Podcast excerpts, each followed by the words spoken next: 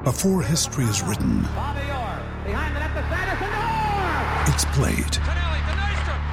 Before it's frozen in time, it's fought one shift at a time. Before it's etched in silver, it's carved in ice. What happens next will last forever. The Stanley Cup Final on ABC and ESPN Plus begins Saturday.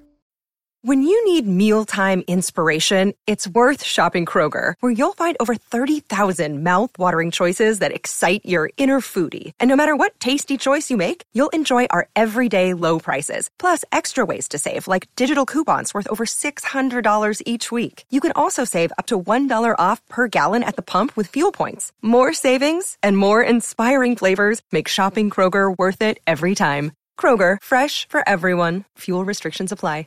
Got the whole package. TCL is a proud sponsor of the Score North Studios. TCL, America's fastest growing TV brand. It's Mackey and Judd with Rami. With Rami.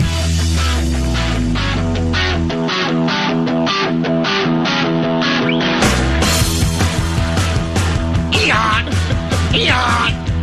We're starting Eon! with this. Okay. I think we should start with it. I, okay. We got Alex Boone hanging out with us. Pull it up. Crossing Bro. over from Purple Daily. Oh man. Uh, and we got to get to Alex made an announcement an hour ago that we have a bunch of questions about. But Alex, when you hear the uh, the noise, Eon! Eon! what is this? It means we are going to throw it to the Stefon Diggs cryptic tweets update desk with Yes. Rami That's the Stefon Diggs cryptic tweet alert system.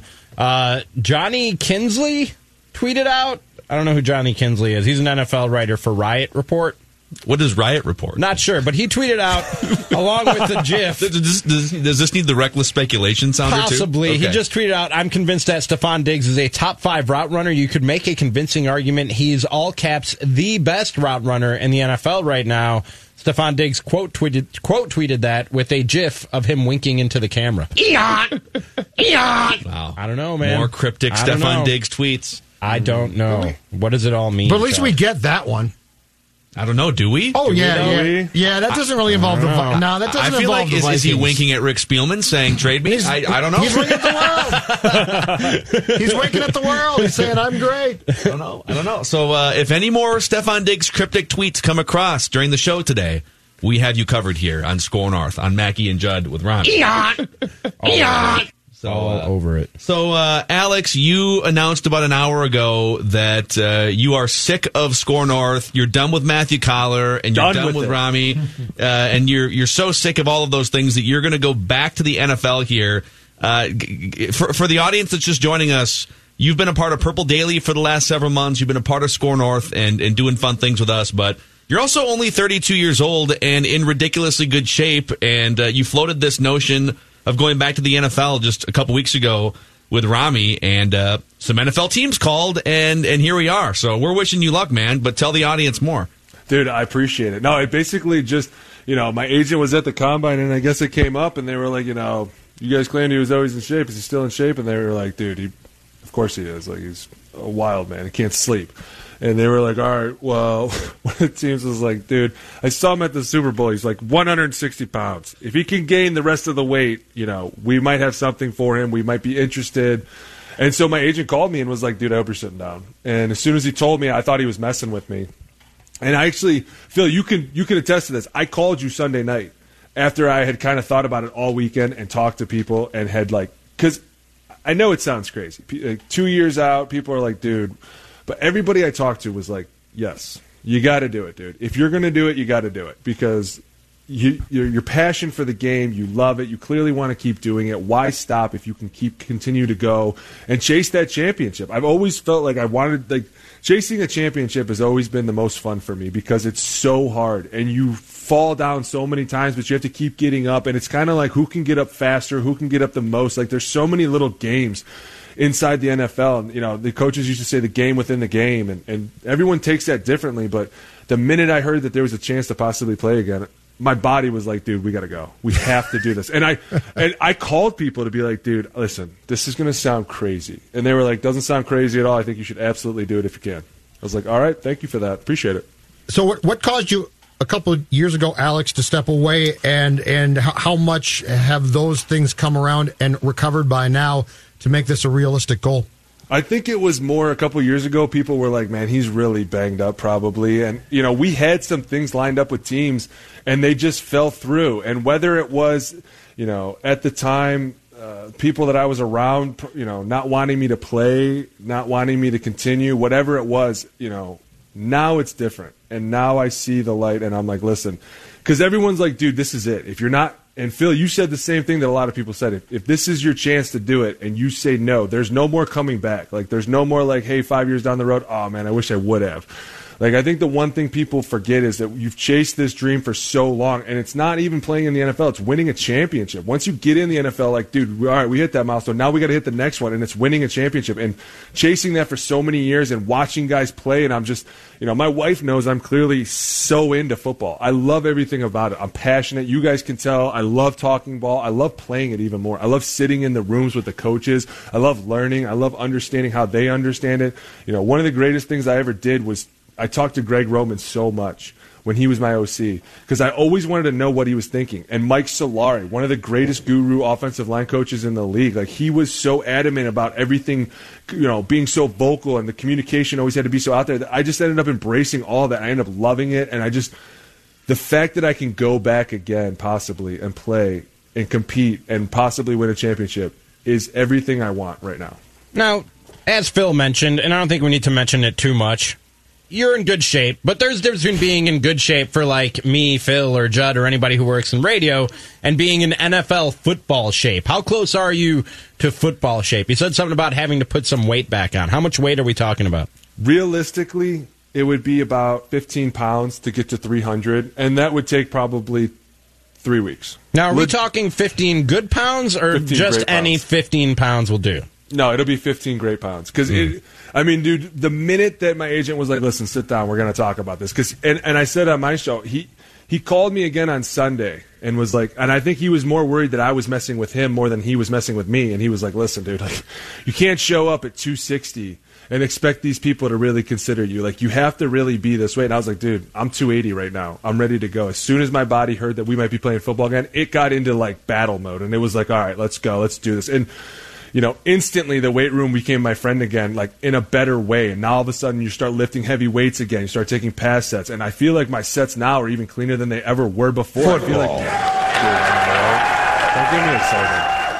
I was, I was going to say I could help you out if just any 15 pounds would do. I could help you in quote unquote training. But if it's got to be 15 good pounds, I'm out, Booney. I'm sorry. Can't help. You could come over and train, dude. It would be kind of fun, I think.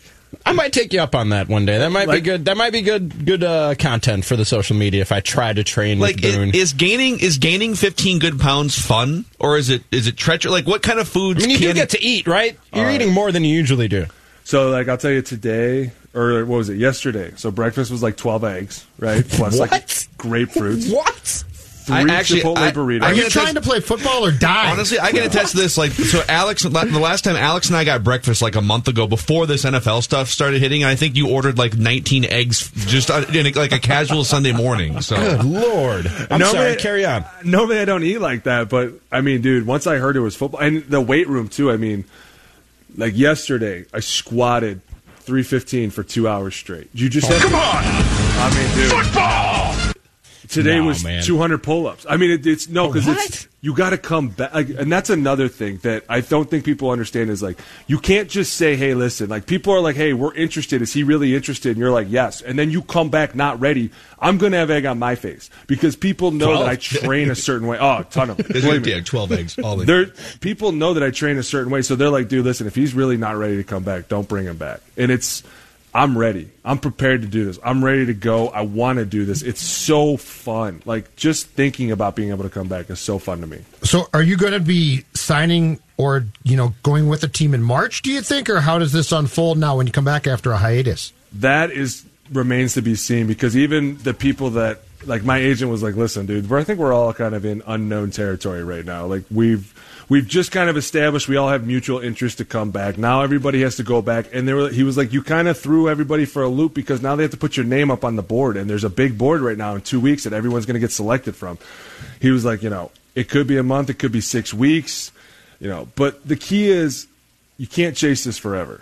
You know, I think that when you're looking at this kind of situation, you're like, listen, I have four kids and a wife, and I have a lot of fun with you guys. So if this doesn't happen within a certain amount of time, it's I'll shut it down myself. Like, listen, because you never know when someone's messing with you. You never know at the combine if people are being for real or authentic. But to me, the fact that you know when it got brought up that they were kind of serious and that my agent was kind of serious, it was kind of like, well, I don't think that anyone would really do that to like maliciously to somebody else. You know what I'm saying? Like normally, if it got brought up, they would probably be like, "Dude, how's that Boone? Is he dead yet?" Like normally, that's how they would say it if they didn't like you.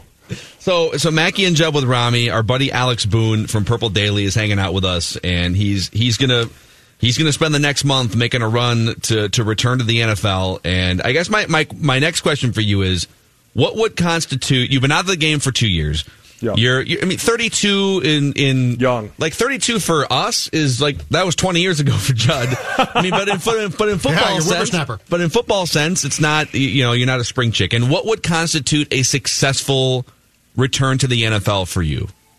I mean, just getting to go play football would constitute. I mean, obviously, winning a championship will always be the end goal, but just getting back to play. I mean, everything about the game is so fun to me. The training, the preparation, the process, the practice, the learning, the games, the you know, the the bus ride to the game was some of the most fun I've ever had in my life. And nobody really talked. Like it was just sitting there thinking like all the work that you've done your entire life has finally paid off. And everything you've ever wanted is right here. And the thing I love about football is, yeah, it's a team game, but it comes down to individuals. And if you don't pull your weight individually, it shows up. And you're looking around, and I remember looking around at some of the greatest players ever, and you're like, man, this is these dudes expect a lot. And that to me is fun. The challenge of it, the drive of it, the fact that not a lot of people get to do this, and the fact that not a lot of people, if any, have come back after two years to do it. So I, I really, you know, at first I was like, this is crazy, but even my wife was like, listen, if anyone's going to do it, it's got to be you.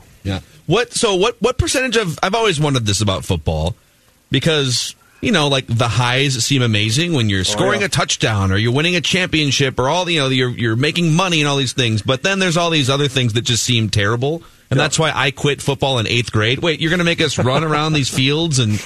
Like I can't take a water break. So, like, what percentage of football is fun versus grind?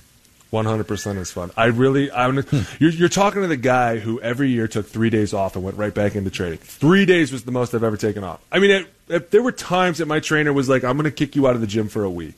Like, you can't be here," and I was like, "Why? We need to go. I'm sure somebody's training right now to beat us. We have to constantly go." And I don't know if you guys know me well enough, but I never like to stop. I'm always doing, going, trying to go somewhere. I have four kids. I could have four more, and I still would be going, going. You might going. want to con- consult your wife before the the, the next Oh, one. it's not possible. Believe sure. me, it's not possible. If you know what I'm saying, like she was like, "Yo, I'm good. I'm good." so now I'm good. You know what I'm saying? I'm good too now. Somehow I got dragged into this.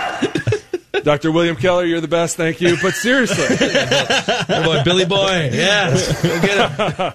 but you know, it's just everything about it. And I'm not kidding you. Like even the lowest points of my low, you look up and you're like, man, look what I'm doing. And that to me is why I, I guess I never understood why so many guys criticize the league. Like, yeah, at times it does things that you're like, what are you doing? But when you talk to guys, you know, I talk to retired guys and they're like, dude, I'm so happy I'm done. And I'm like, why? That was so much fun. There was no care in the world. There was no responsibility. We were just responsible for each other. Like you, all you had to do was show up and do your job. It wasn't even hard. Like yeah, it's physical. You're going to tear your knees open. You're going to shred your brain. You're going to shred your. But at the end of the day, I would rather go out there and run around and hit people than sit somewhere and be like, well, you know, it was okay. Like I just can't. I can't do that. I can't honestly sit here and say that I'm comfortable just doing this. Like if there's a chance to do more, I'm going to do it, and I have to do it because that's just who I am in, internally.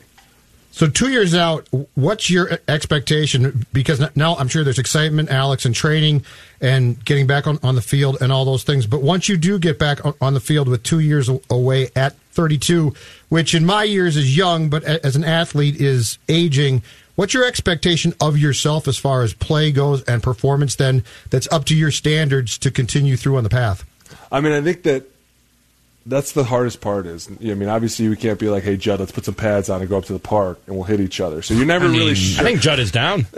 Yeah, down. Judd is down would be the exact correct.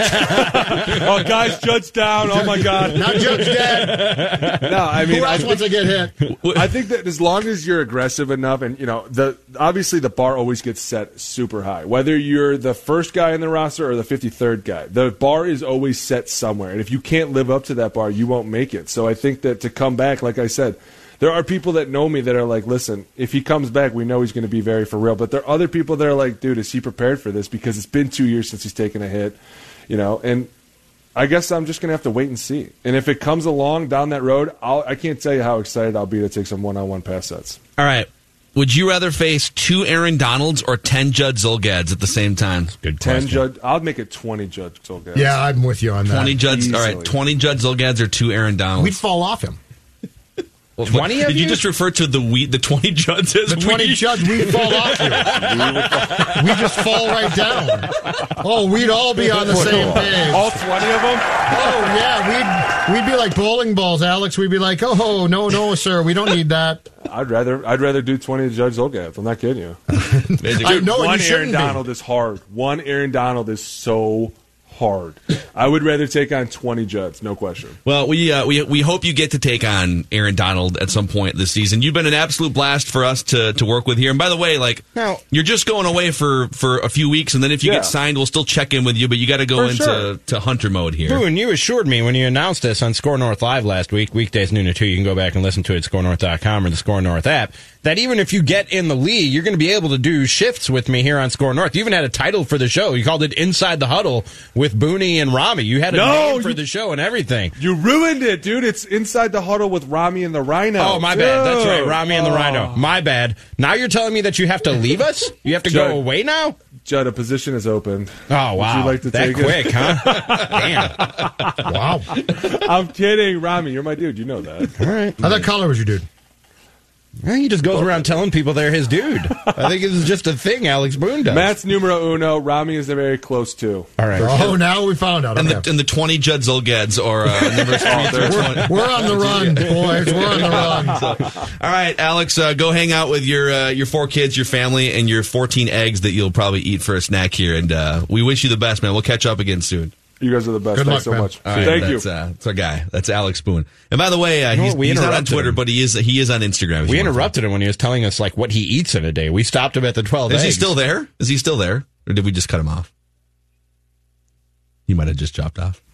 You got okay. Oh, we we actually have one more thing. Okay, we cut you off, Boone, when we were asking what you eat in a day. We were also amazed just by twelve eggs for breakfast that Yeah. we stopped you right there. What's the rest of the day like? Oh, dude, lunch was three Chipotle burritos, and What? dinner was three steaks and two potatoes. what? Yeah. Jesus, Whole head of broccoli, dude. Hold on a second here.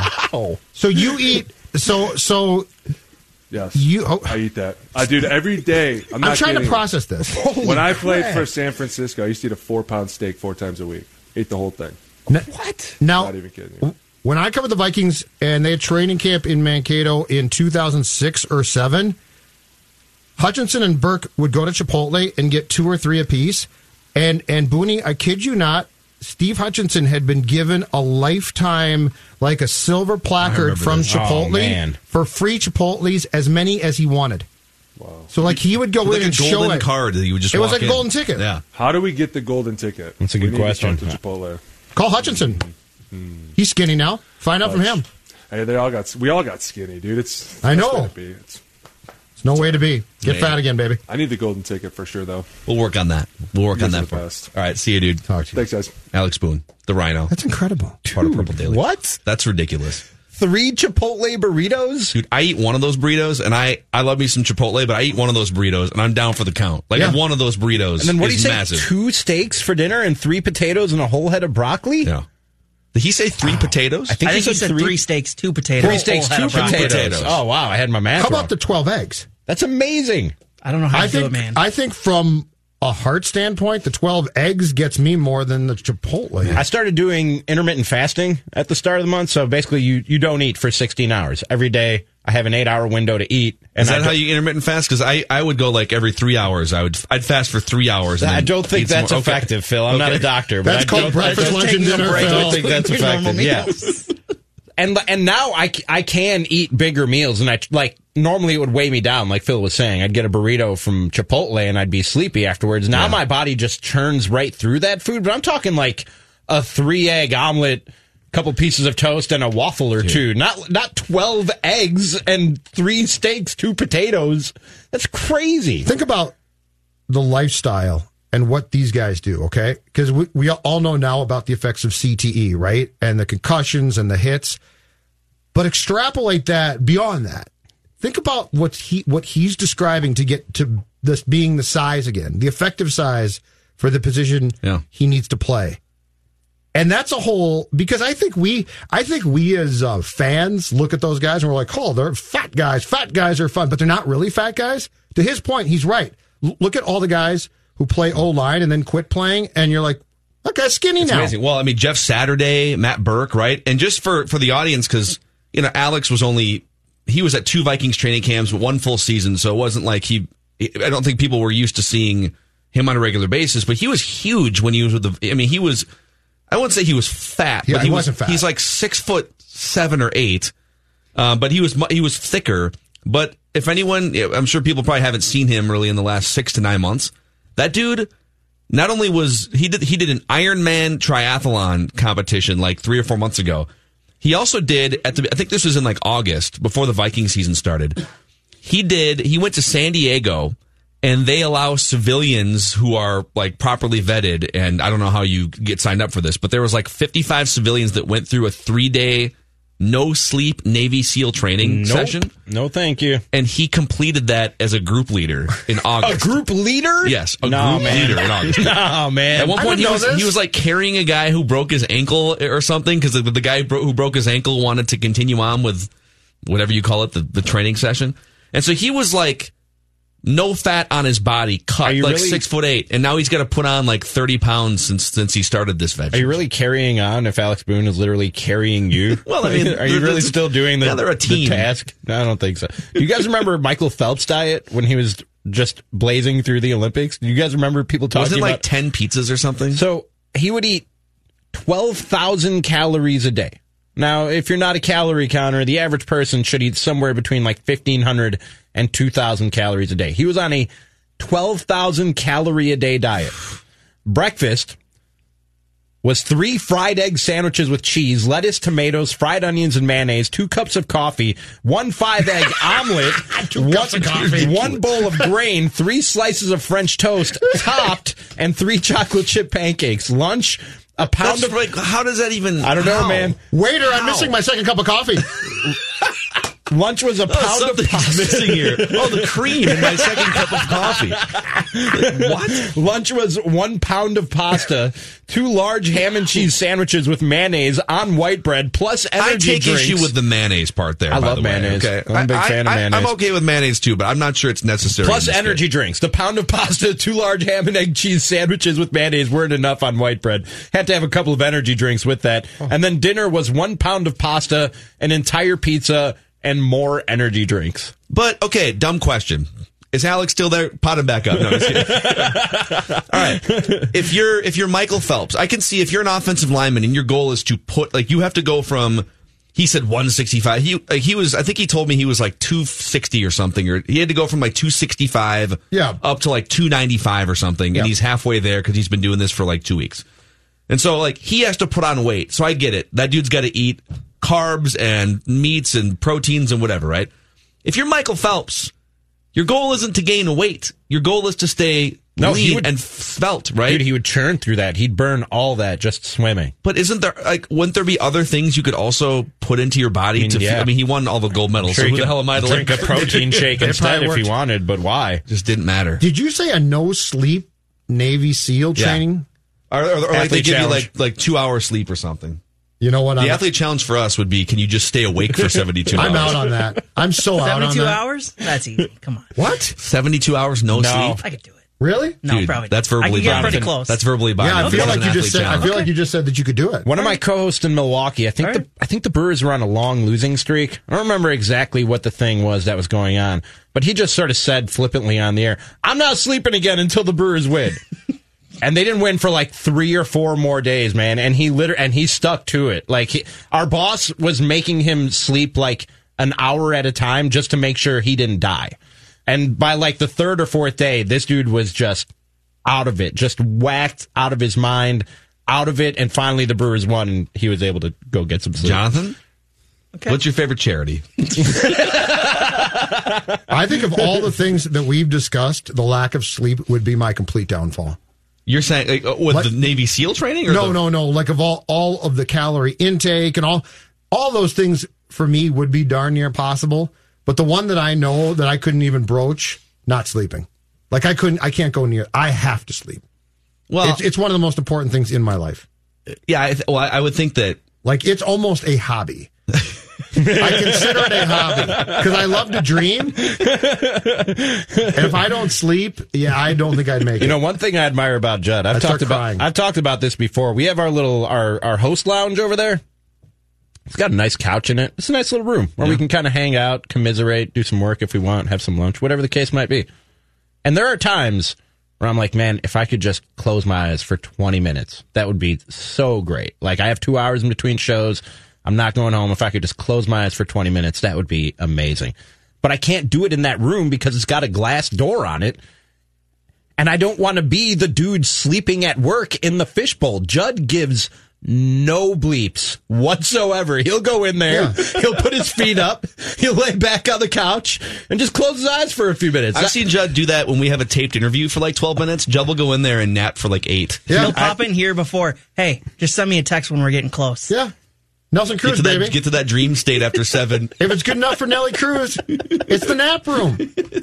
Rest, Go, of, go rest of lightly recovery. knock on the door. Hey, Judd, we're uh, we're about three minutes from coming back. I feel like in 2020, it's pretty widely spread, widely known the benefits of napping, the benefits of of of uh, recuperation, of rest. I don't know. I don't think anybody would be upset at me that I was closing my eyes for Listen. a few minutes, in that, but I just feel weird being the guy sleeping at work in a fishbowl, basically. if it helps you perform better on the show, I think we I think we can try it. Let's try it once next week. Can we just put a door on there that people can't see through? We could put some curtains there. That would be great.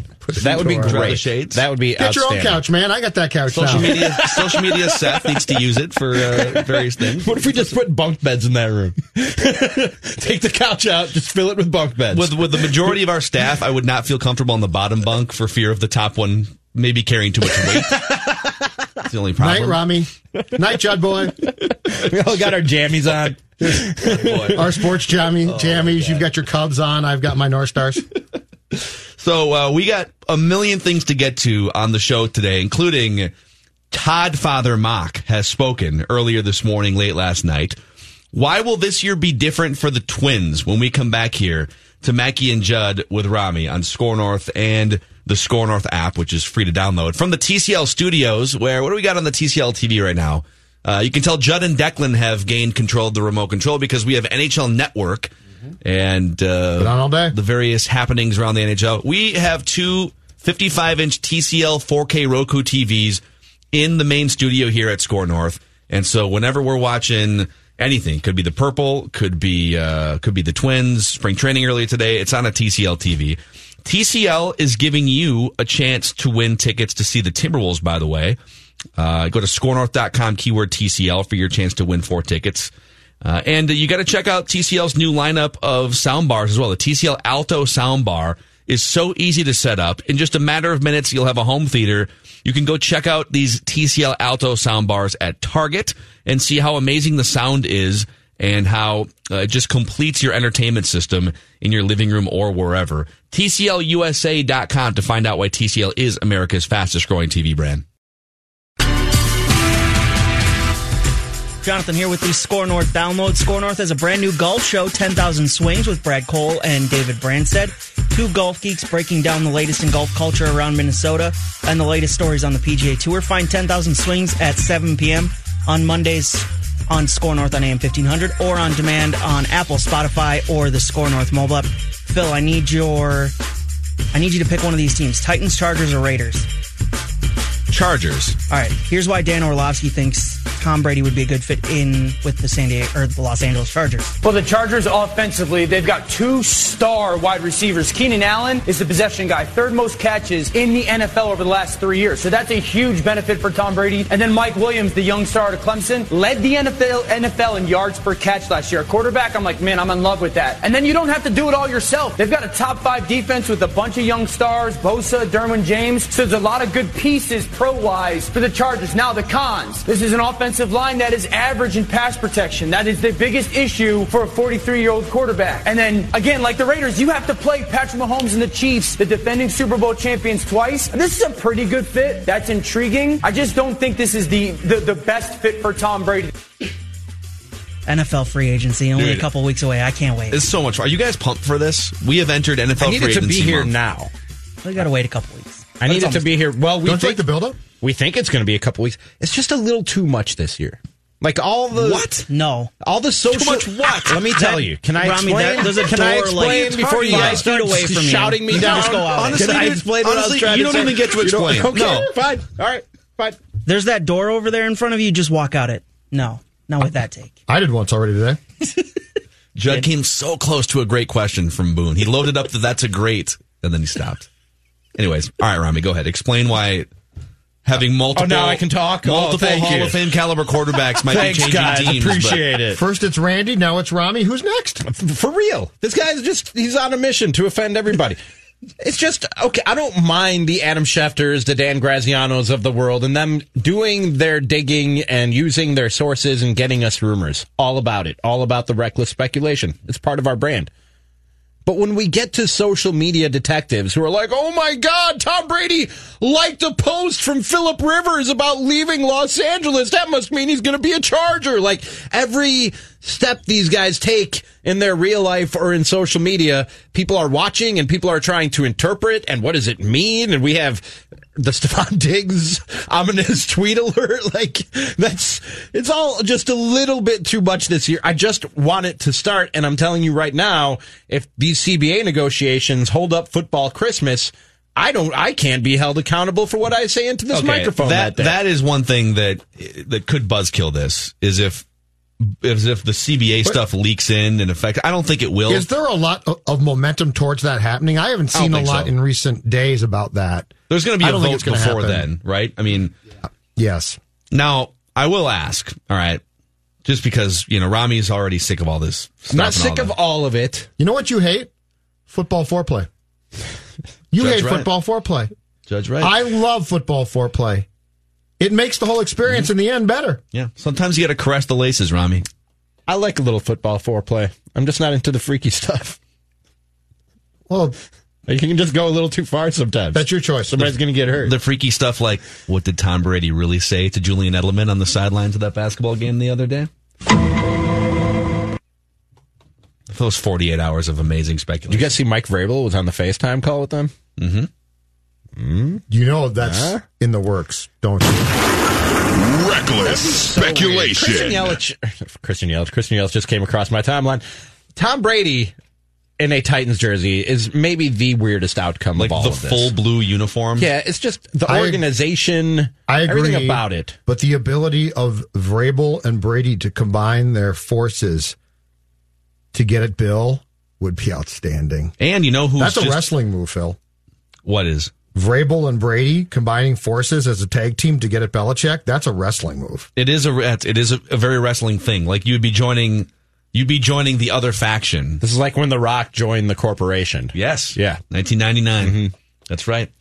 You know, The Rock, uh, The Rock, when he was with the corporation in the late 1990s, he wore a shirt for like four months because he had pectoral surgery, like plastic surgery to reduce the size of his I need that. man boobs. I'm not even kidding. and so he wore a shirt in all of his matches for like four or six months in the late 1990s. Go look it up.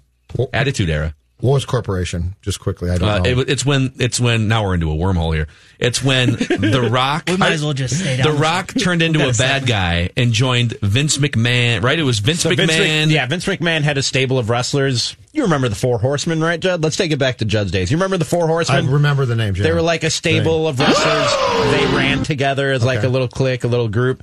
Vince McMahon had a stable of wrestlers, and they were called the Corporation. And they were all about the money and the greed and blah blah blah. And we work for Vince McMahon and the corporation. Then you had like rebel wrestlers, Stone Cold and The Rock and other guys. Okay. Okay. All right. So anyway, the Titans, the Titans with Brady and Vrabel would be like that. That does would, make sense. it would though. be super fun. There's a lot of potential, like if NFL were WWE, things that could very much happen in the next two or three weeks.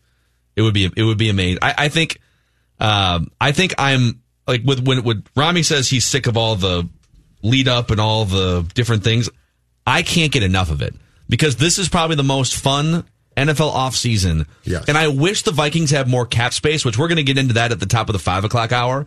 I wish the Vikings had a chance to be more involved because this is such a Vikings blueprint Absolutely. offseason. I like, you. all these quarterbacks are on the board. I'm going through and- withdrawal because the Vikings should be in on the Brady thing. And if they had the money and the lack of a quarterback, Yes. they would be. Now, here's my question. What is, right now, what is the dream scenario of chaos? Like Brady to the Titans is a really g- a good one. As far as the, the whole offseason dream scenario of National Football League chaos, Peyton Manning in the booth at ESPN for sure. Like just the most, the best moves that could possibly happen. Well, Pey- I, I, Peyton Manning going to ESPN would that would give you you got your Troy Aikman, Joe Buck on Fox. You've got your Tony Romo, Jim Nantz on CBS. You got your Collinsworth, Al Michaels. I mean, you've got three legendary pairings, and then you've just been kind of floating around at ESPN ever since. Mike Tirico and Jon Gruden was a really good pairing. Yeah. they've been kind of floating around since then. So uh, that would be awesome Okay.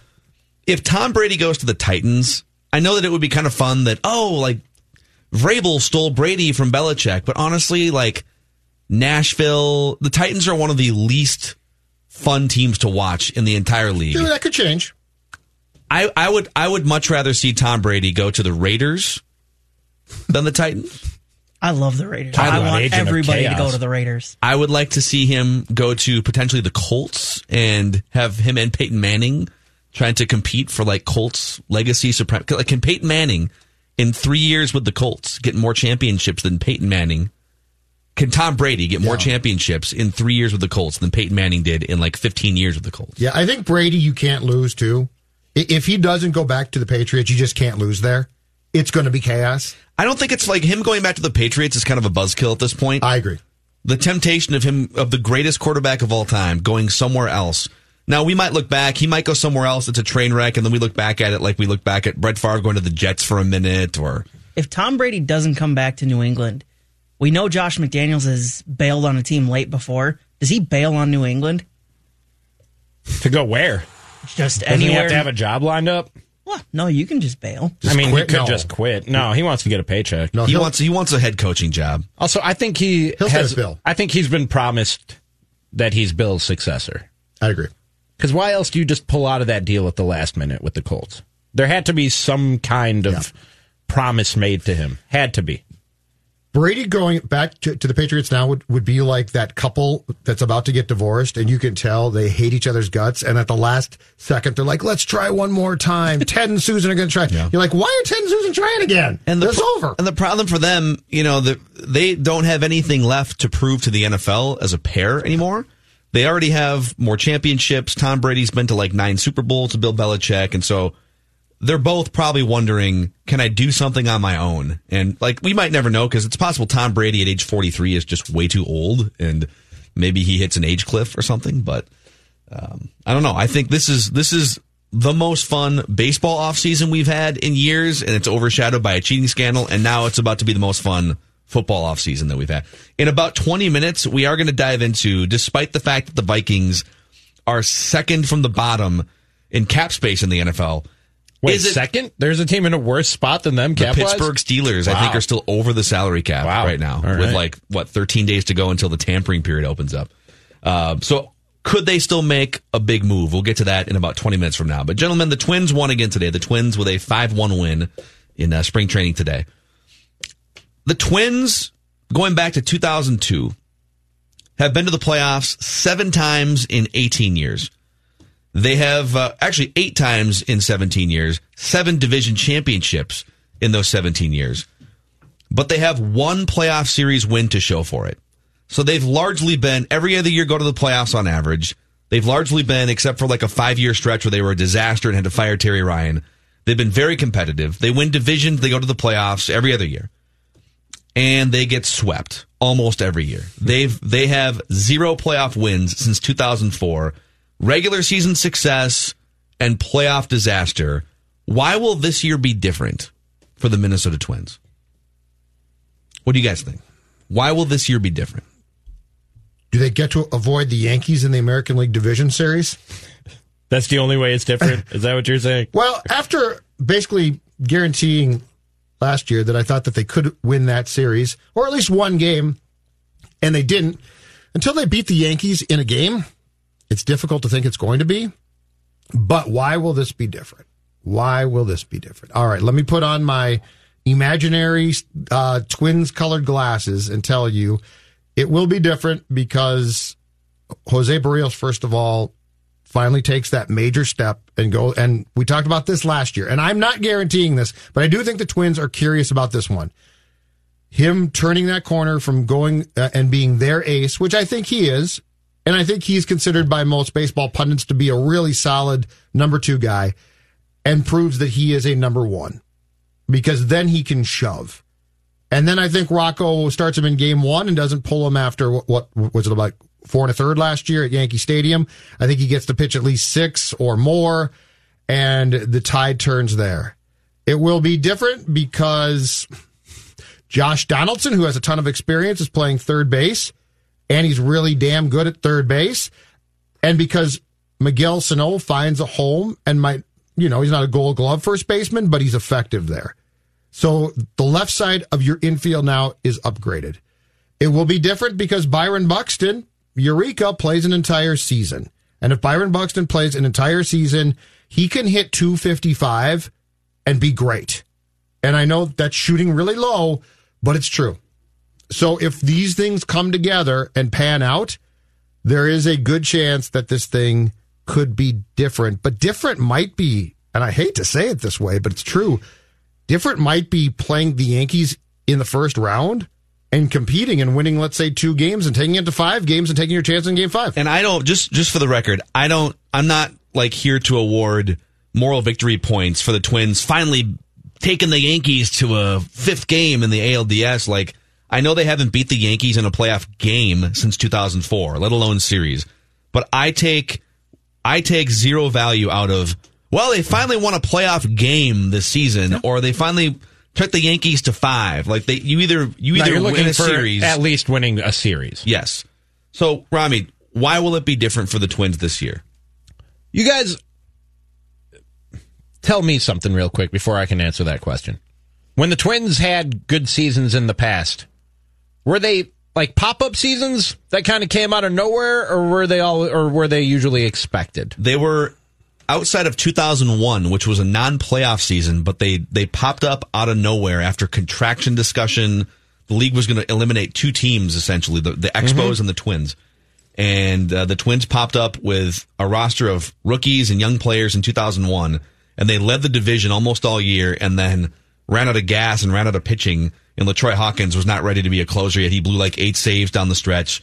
And then from that point, from 2002 until 2010, it was sort of two different nucleuses or nuclei, and they wound up mostly going into each of those seasons with expectations of winning the division. I would say they didn't always win the division, but they went into each season thinking, "Yep, the Twins should either be competing for the division or winning the division. They didn't pop up.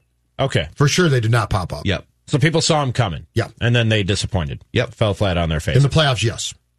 My other question is, and I don't know if this even applies to those Twins teams of the past, because there's been an evolution in baseball since those Twins teams that we're talking about with analytics and launch angle and everybody's swinging for home runs and everything is home runs, walks, and strikeouts now. And everything that goes along with that, the analytics and the biomechanics that they apply to pitching and what's that, what that's done for the staff. I feel like the Twins are at the forefront. Maybe not the team leading that thing. That probably it started with the A's. The Rays have taken it to another level. You see big market teams like the Dodgers and the Red Sox employing it now. But I do feel like the Twins are one of the teams who has bought in to this new age of baseball, the technology age of baseball and everything that's come along with it, and are one of the teams at the forefront. They're not playing catch up. They're not going against teams who they're at a disadvantage against when it comes to those resources. I think this is a Twins team that's evolved, has changed the way that, that they've done business, the way that they evaluate players, the way that they develop players coming up through their system and when they get up to the minor leagues. I wasn't here for those other teams, but I can't imagine that those front offices, those Twins organizations, or those incarnations of the Twins organizations were this forward thinking. We're we're at the at the front of the game when it comes to the way that it changes and changing with it. Mm-hmm. That's what I love about Falvey and Levine and this Twins organization. What I've noticed about it since getting here, Yeah. is that they they don't shy away from that stuff. There are organizations that are still trying to do things the old school way. They don't shy away from that stuff, man, and it pays off. It absolutely pays off. So I think, sort of piggybacking off what you just said, you talked about the process by which they've built this. That's a good word that, for it. That, that, that they have. They, uh, they haven't just you don't, by the way you don't just stumble into 100 wins. I think there's there's seasons and the twins did this a couple years ago where you might stumble into 87 wins and it's enough to get you in and and maybe you think that you're better than you are. Like 101 wins that's not by accident. So we can we can throw out any talk of was this a pop-up fluke season? No you you you fluke your way to 90 or 88 sometimes not to 100 but the process by which they have built this roster internally developing players and the signings that they've made in free agency the reason I think this year will be different is because this is flat out the best lineup they've ever had in the history of the franchise on paper going into the season. And I know that they had lineups with Harmon Killebrew and Rod Carew and Kirby Puckett, Kent Hrbek, and loaded lineups in the late 80s, early 90s, and even some of those. The 60s had some great, Absolutely. great lineups. Yep. But this lineup is next level. It's a better lineup than the lineup that broke the Major League home run record last year. And I forget who put this out on Twitter. I wish I could give proper credit, but somebody listed. You don't have to in the Twitter age. People just I can just throw it out each other. there? Yeah, All like right. you discovered this. Sorry, random person that I'm stealing this from on We hope Twitter. he's right. But uh, it, but it's it's factual. of the nine offensive positions in baseball, including DH, so minus pitcher and put in DH, the Twins last year had top five players in wins above replacement at five of the nine positions. That'd be Max Kepler, Mitch Garver, Nelson Cruz at DH, Jorge Polanco, and Josh Donaldson, who they now get to take credit for because he's their starting third baseman. And that doesn't include the other players that could maybe even be on this list if they play a full season. Like Byron Buxton would be on that list for center fielders if he played 120 or 130 games. Eddie Rosario was the lead, was the Twins leader in RBIs, I believe, last year. Like not on that list. Luis Arraez was awesome for half the season. He's not on that list. Miguel Sano, like those guys are all capable of also being on that list. And I don't think there's any other team in baseball that can boast such firepower where any position could be an all star. Like literally all of those nine guys, you could go up and down that list and say, yeah, that dude could or maybe should be an all star. No other team has that. I know that the Yankees have Stanton and Judge, and they've got this ridiculous murderers row incarnation. But like, there's no reason to sweat the Yankees or the Astros if you're the Twins this season. When you know that the Astros cheated their way to their wins, they're still good, but they cheated their way to their championship two years ago. And the Yankees just lost Luis Severino and don't have as good of a lineup as you do.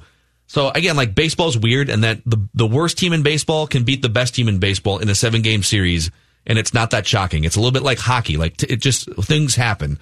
So I'm not saying it guarantees that they're going to beat the Yankees in a playoff series, but there is no reason this season that they should sweat anybody in the American League. You won 101 games, set the single season home run record, and then I don't even know if this is an arguable point, but I will say added somebody who is arguably better than anyone you had on that roster last year. Yes. Like teams don't do that. Teams don't go out and sign a better player than anyone on their roster after winning 100 games. Find me the team that did that. Like the Dodgers, the Dodgers did that Mookie that Betts. offseason. They added Mookie Betts Yep. to a 100 win team. I guess you could say the Yankees went out and got Gerrit Cole, but I'm talking about an everyday position player. Te- and especially teams not in a market like the Twin Cities don't win 100 games, then go sign a player who's better than anybody on their roster. That's just not a thing that happens. Yeah. And I know, like, you can sit here and there, there are things, and, and Rami, more than anyone on this show, has pointed out the yeah buts. Well, what about pitching this and this? But I don't think you can look at the Twins and say, well, let's go down the list of yeah buts. You can't do it in a vacuum because every other team in baseball has yeah buts as well. The Yankees yeah buts are, well, Paxton might not start the season in the rotation and Severino's not pitching all year. And their lineup has a couple holes in it. Mm-hmm. And the Astros, yeah, buts are well, they just lost Gerrit Cole. They're probably going to get thrown at every single at bat, and they're not going to be nearly as confident as they were when they knew the pitches that were coming. But the starting point is you have to start by winning a playoff game. I, I believe you're at 16 consecutive playoff defeats at this point, which now includes your current construction minus Donaldson of three games. So what you need to do is you need to go in and win a game one. And if you can do that, I think you're okay. But that's a big, a big thing now. And what you have to expect is um, overall growth, not just from the lineup when it comes to playoff games, not just from the pitching, but the manager too. Because in game one and game two, there were some very questionable things, and Rocco has to settle down and do a better job there as well. And if all of those things come together, can you win playoff games? Absolutely. But that's that's the next step of what we need to see.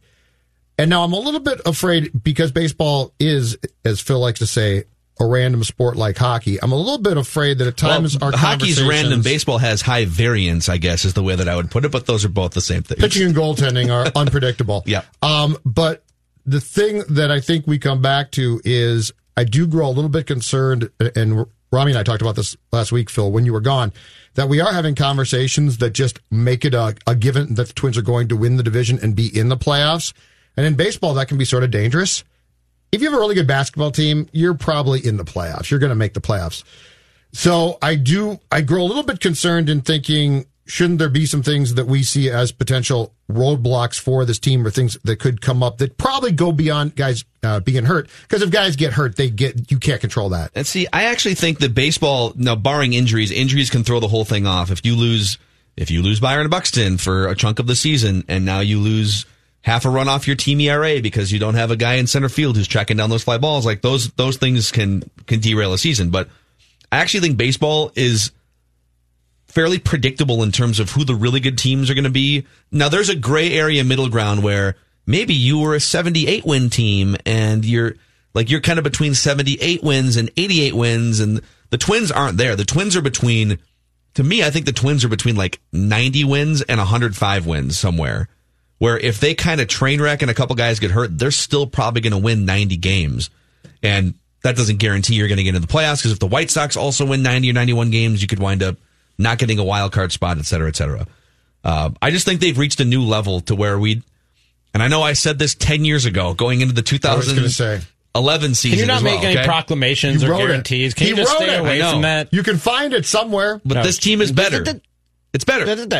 This that team is better than that team was. Stop right there. Rami, the only the only question is the Yankees and how do you beat them? Because uh, nothing else will stop you. As I said in that famous article, very famous on 1500ESPN.com at the time, the next 162 games are a formality. Yep. Bring on the Yankees again. Guys, we have a uh, development in the uh, Tom Brady free agency chase. Really? Yeah, I don't know if we have What's a the sounder, sounder for, for that. that? I don't know if we have a sounder. Reckless speculation. Tom E. Curran, who covers the Oh, yeah. uh, Patriots for NBC Sports in Boston. He's legit. He tells Adam Schein he believes the 49ers conversation surrounding Tom Brady is real from both sides. Oh, my Throw God. Are the 49ers in the mix. That would be, of all the teams we just kicked around last segment, the 49ers would be amazing. And remember, when John Lynch called Bill Belichick to ask him about Jimmy Garoppolo, the first guy that he asked for was Tom Brady. Yeah. and Brady wants to play for San Francisco. That's his boyhood team. That's John Lynch's white whale. So is it fair to assume then, because Jimmy Garoppolo makes like $29 million to the cap, They can get out of that. it's not hard. does Yep. he go back to the Patriots or did they just. Oh, you know, Bill Belichick would love to get Jimmy Garoppolo back. Wow. Reckless speculation. If you are the 49ers right now and you know there are no guarantees beyond this upcoming season and the season after, like you can win a Super Bowl Yeah, and should yes. have won one. The one. answer's yes. Yes, you do it. Tom Brady going back Straight up, straight up. Tom Brady going, No draft picks, going nothing. back and being on the cover of your yearbook and media guide with Joe Montana by his Oh, side is the ultimate. Reckless speculation. Forget the Raiders at that point. Yeah, unfortunately, yeah. The Niners are absolutely. better. If Brady goes to the Niners and Garoppolo back to the Patriots, that's the best chaos that we can get from Tom Brady. Reckless speculation. That's the best chaos that we can possibly draw up Dudes, the, Vi- this free the agency. Vikings have spent 30 years in this pool. Jim McMahon, veteran quarterback, journeyman, end of their career. Warren Moon, Randall Cunningham, Jeff George, Keep going. Donovan McNabb. You can keep going. Brett Favre, Yep. Matt Cassel. Like they have been on the, they the the Vikings haven't just been on this train. They built the train station Yep. of taking guys at the end of their quarterback careers and really getting a most uh, uh, except for like Donovan McNabb, like they got one of the best years out of Favre, one of the best years out of Warren Moon, one of the best years out of Randall Cunningham. And they The Vikings in- were freaking born to be active in this free agency Although- period, and they can't. Although, if if we were to list the potential homes for Brady, and we even included the Vikings, and the Niners are involved, oh, San Francisco's so delicious. Think about it. Reckless Which, speculation. which lends credence to my long held theory that when Belichick realized he was going to have to get rid of Garoppolo, he traded him to San Francisco to try and block this very move. And now Brady's trying to circumvent Bill's move to block hmm. him. What would the path? Oh, it's so ju- good. Just for Man. just for fun. Rami's right. It's what so good. what would the path be? Well, two part question. If the actually we got it. we got to hit a break. When we come back, I'm going to ask you guys a Vikings Tom Brady Why do we related have to take hypothetical here. Yeah, let's just blow all the brakes out from now. Got to pay bills. got to pay bills. I have a I have a Vikings Tom Brady speculative question to ask you guys when we come back here.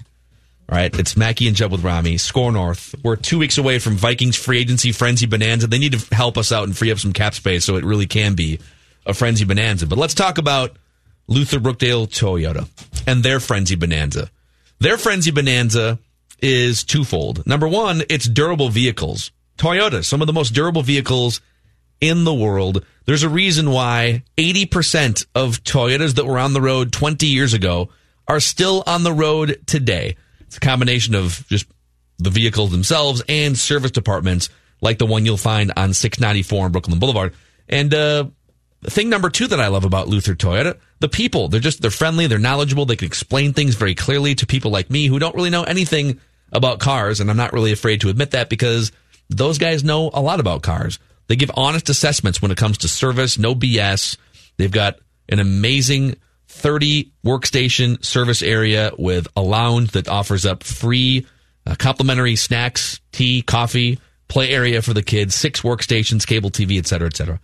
694 on Brooklyn Boulevard and LutherBrookdaleToyota.com. Join me and Dan Terhar this Saturday night for Score North's coverage of Minnesota United at the San Jose Earthquakes. Pregame at 6.30 p.m. Kickoff at 7 p.m. right here on Score North, scorenorth.com, and the free Score North mobile app. TCL is a proud sponsor of the Score North Studios. TCL, America's fastest growing TV brand. One, two, three. It's Mackey and Judd with Rami. With Rami. Reckless speculation. Reckless speculation. Tua is so good that if his medical comes back and very promising, he not get past two.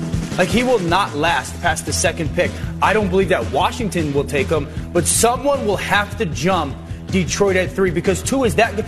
This is a guy that is in the conversation to be the greatest passer college football ever saw. We're going to get to some of that discussion too because Todd Father Mock has spoken for the third time. And I'm very confused by that conversation by now.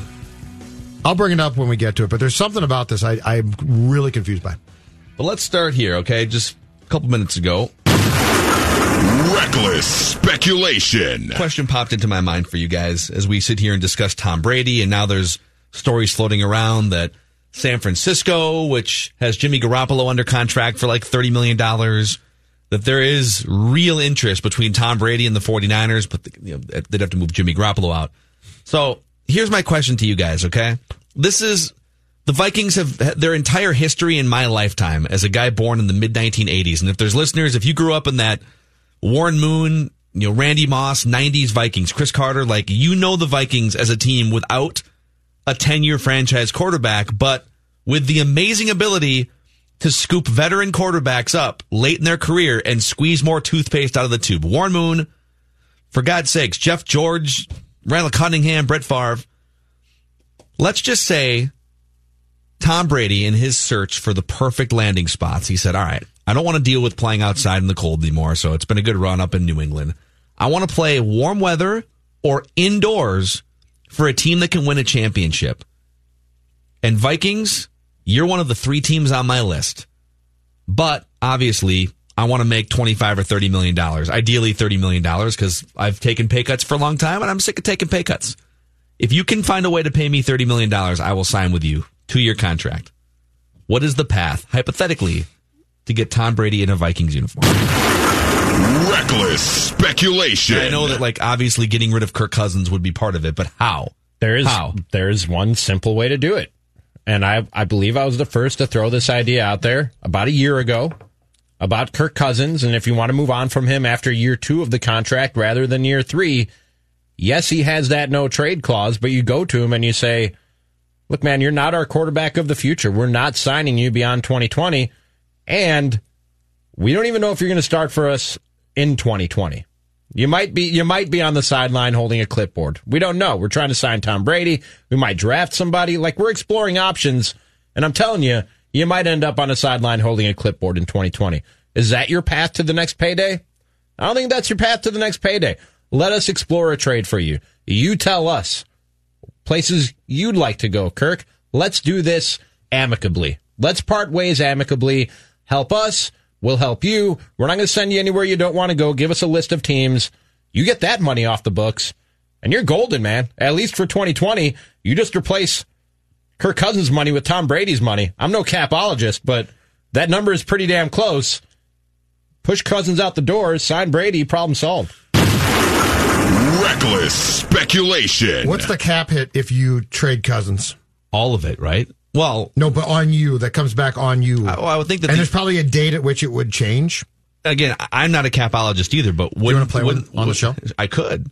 Wouldn't the wouldn't the other team absorb all of that? Not immediately, no, because that that's the whole thing about trading Diggs is that you actually would be stuck with some of his cap hit for 2020, uh, and after June 1st, I think it changes.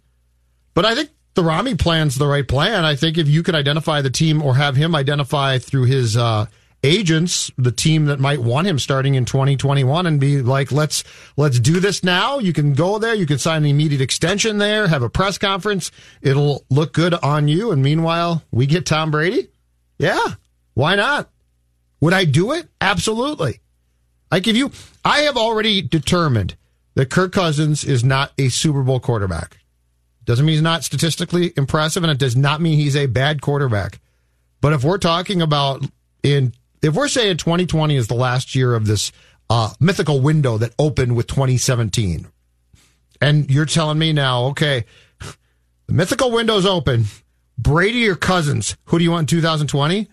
I know he's old, and I know I might be wrong, but I'm rolling dice. Do you guys think this discussion came up even for 30 seconds at some point behind closed doors at the Vikings practice facility? Do you think in so this, so they get bounced from the playoffs? No. They get bounced from the playoffs. They probably take a week to clear their heads. You know, you know Give me the Spielman laugh. Give me the Spielman laugh. when you laugh like that, it for sure. You like that? You like that? Clear your head for a week, do some player evaluations. All right, then we're going to sit in a room. We're going to plan the upcoming three month stretch of combine, free agency, draft. At any point, do you think they said, "All right, I know it's guaranteed. No. I know he's got a full no trade. There's something just Tom Brady's a Phil's free on a agent. roll. Phil's on a roll. Tom let him Brady's a free agent. Mm-hmm. Just let him go. 30 seconds. Rick Spielman gets up in the front and says, Guys, I'm going to throw this out there. Tom Brady's a free agent. And part of this discussion Does is Does he just have a big picture of Tom Brady's chiseled face That's what I was on the video screen behind him? doesn't? Right, Who that's doesn't? He's That's got the clicker, Yeah. and he's like clicking through mm-hmm. possibilities. Rivers, nah. Tannehill, nah. Bridgewater, nah. Because you know what Rick always Ooh, says. Brady. Every press conference Rick ever gives, in which he says he's he's amazing at talking for thirty minutes and really saying nothing at all. He's, he's brilliant at it. But one thing he always says is we're constantly evaluating every position on the team, right? We're constantly evaluating, constantly evaluating quarterback, et cetera, et cetera, et cetera. So if they are constantly evaluating every position, and you've got all your free agents on a board here, and you got your incumbent quarterback right here, at some point I would think either either in his head or in an official discussion, he said, "All right, if let's just play this game. We have a really good roster, really good wide receivers, a defense that might be on the age decline, but like it's still a really good defense. Is the gap between Kirk Cousins and Tom Brady, or Kirk Cousins and whoever else you might look in the free agency pool at, Philip Rivers, is that gap the Super Bowl championship gap?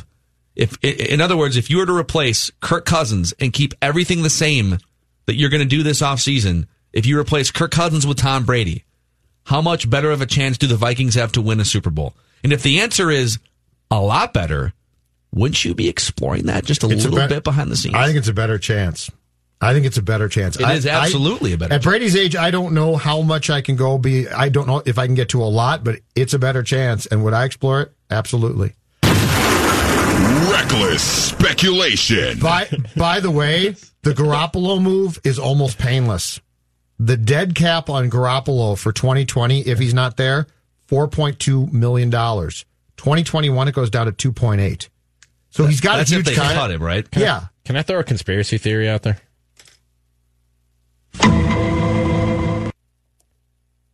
Tom Brady knew he was hitting free agency this offseason. As I mentioned before, John Lynch called the Patriots and asked about trading for Tom Brady. Is it possible that John Lynch and Tom Brady have been in contact since and they structured the Garoppolo contract the way that they structured the Garoppolo contract so that they could get out of it and get Tom Brady? Oh. Would that be a move from the top rope? Oh, that's way off the top. That's top of Hell in the Cell. That's that's Mick Foley off the top of Hell in the Cell. Dude, that. Oh, wow. I need. That is. Thank you. I need to applaud. Appreciate That's it. good. Yeah, I love it. That's unbelievable. I mean, So it's not that unrealistic. if we're assuming that Belichick tried or Belichick was successful in trading Garoppolo to San Francisco, really to block Brady from going to San Francisco, and then John Lynch and Brady went around Belichick basically behind his back and are like, "That's fine for now." And then, yeah, I love it, Rodney. Oh God. So they did hmm? this contract because it is weird that the cap hit isn't really very aggressive now. Hmm? Yeah, I like Huh? it. I like it. Bravo, Dude, that is- bravo. That's bravo. amazing. Oh, That is amazing speculation. Thank you. So even if it's not Tom Brady, all right, let's let's say uh, the pipe dream for Tom Brady has it's uh, you've woken up. just- Judd, Judd has woken up from his nap in the prep room. he's going to 49ers. Okay, so the Vikings right now have seven hundred thirty six thousand dollars in cap space, which is thirty first in the NFL. Ahead of only the Pittsburgh Steelers, who are still above the salary cap with just a couple weeks to go until free agency opens. So, so the Vikings have seven hundred thirty-six thousand dollars in cap space. League average cap space right now, according to Spotrac.com, is forty-nine million. So, and, and by the way, all but all but two teams have at least, actually, all but three teams have at least twelve million dollars in cap space. Now, the Vikings can obviously clear. They can cut bait on some veterans. They can clear out some more room, but other teams can do the same thing. It's not like the Vikings are the only team that can wave a magic wand and get rid of three veteran bad contracts like Xavier Rhodes and save money. Other teams can do the same thing. So, with how tight they are up against the cap, do you think the Vikings will still find a way? Rob Brzezinski is one of the brilliant cap guys in the NFL, 20 years in the Vikings front office. Will they still find a way to make a big splash of some kind in free agency or via trade to make this team better? Get this team to a point where you think they can win a Super Bowl in 2020. I have thought about this way too much. and I hate to say this. I don't. I don't think we're going to see, I don't think they're going to have enough room. And I think that there's, I think the smarter people in that building will prevail and say almost anything that you're going to do of a me, of a big magnitude would one take away from what you can do in, in the next couple of years when you really should probably be becoming more competitive. And Phil, to your point about the cap and all, of these teams freeing up space, are they are they going to have enough to make that one big splash or that one big trade? The only X factor to me in that equation is the trade factor and Stefon Diggs if something has gone really weird there and, and all of these tweets turn out to be something, which I have no clue. That would be the one weird dynamic that could change the trade. But do I think they're going to make a big free agency splash? I really don't. See, part of the I don't see how they can. And are they going to keep? Uh, see, I I think internally there's going to be an. I would not do this personally, and have said this a thousand times. I think internally there's going to be a push to keep Dalvin Cook and make him happy.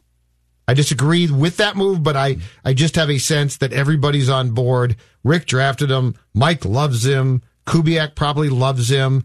That they're going to give Dalvin a contract. They're also probably thinking too, because it's not, you know, we think just in terms of, well, they're all in now and the window to win a Super Bowl is right now and the coach has one year left and the, and the GM has one year left. Well, Rick Spielman could still be making decisions with a three and a five year plan in his head, even though he only has one year left in his contract. He still might be thinking about, all right, well, he, in his mind, he might have moved off of Kirk Cousins. It's, it's, it's very possible that Rick Spielman has said, it's been a good three year run. This will be the last year Kirk Cousins. And so we can afford to sign Dalvin Cook to a contract because Jordan Love's going to be the quarterback that starts for us anyways in 2021 after we draft him in the first round and sit him for a year. I mean, I'm making that up, but I think they need upgrades if they want to win the Super Bowl, obviously. But the problem is, in order to clear room, this is what like I feel like so many people are. Well, just get rid of Xavier Rhodes and Linval Joseph, and you clear some room. Yeah, and now you still need potentially two starting cornerbacks with that money and someone to replace Linval Joseph with that money, and probably an upgrade or two or maybe three on your offensive line. Like there's just not enough. The Jaguars have $140 million in cap space, according to Spotrac.com. The the average cap space mark is 49 million, like I just said. I am with I'm I tend to be with Judd on this. I don't think they can even with how great Rob Brzezinski is, they can make moves, but I don't know if they can make impact moves in free agency or trade that make them better. I really think it's about scheme and Kirk Cousins. Like, can Kirk Cousins win a couple more big games, make a couple more fourth quarter comebacks? Can they scheme their way to a better team? Because I don't think it's going to happen. In fact I don't think even Rob Brzezinski can make it happen in two weeks. No, I don't. I just don't see how they can drastically improve this offseason. Most of the money that they're going to free up is going to have to go to either bringing back their own guys or just making minor upgrades at other spots on the roster and then trying to plug the holes if you don't use the money to bring back your own guys, trying to plug the holes with draft picks and other cut rate options. I don't see you can maybe maintain this level next year, but I don't see how you get drastically better, at least on paper. A lot of factors fall into it.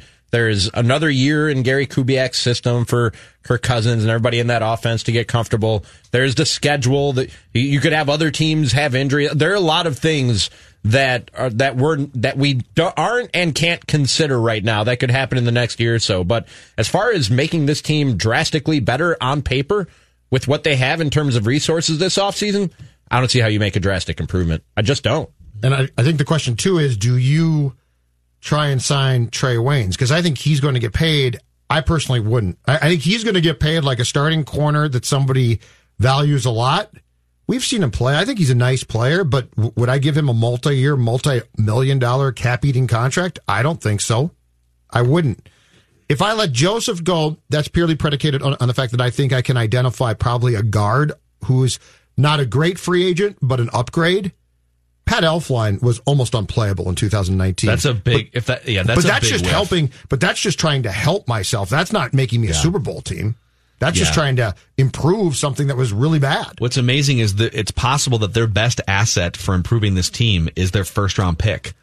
And that's putting a lot of pressure on a rookie. It also eliminates you from drafting a quarterback in the first round if you wanted to. Uh, if if like you, all the steam on Jordan Love, if that dude falls to twenty five, can you do that though back to back years? Because the Bradbury pick, I don't care what they say, that was the same thought process. Mm-hmm. We got to get offensive line help. Here's a center who we think is good. If the Vikings had been on the normal trajectory and hadn't felt pressure, I don't think there's any way. Now they they would say that they would, but I don't think there's any way that they take Bradbury last April. Yeah. So can you back to back years basically try and plug an immediate hole? I, I don't know.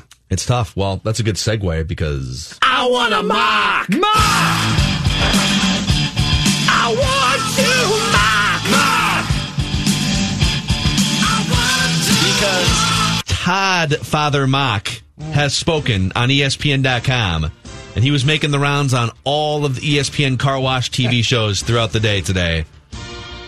Todd McShay's post combine mock draft. I believe this is 3.0, but they have not put a number on it. By the way, Randy tweeted today.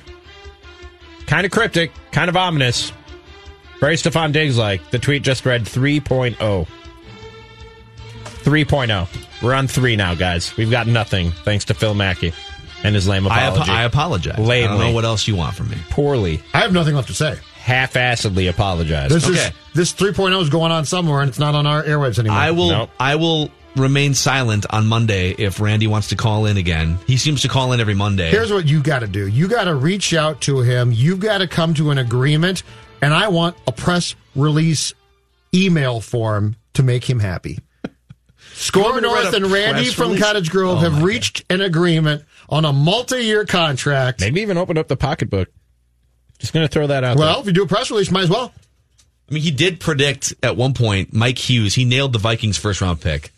Listen, if he would we if he comes on and does 3.0 would we consider simulcasting it fm 107 ks95 don't really care where I'll say this: if if he nails a pick after the second after the first round, second round or later, we'll consider putting him on the payroll. Okay, because I All right. think we can use that.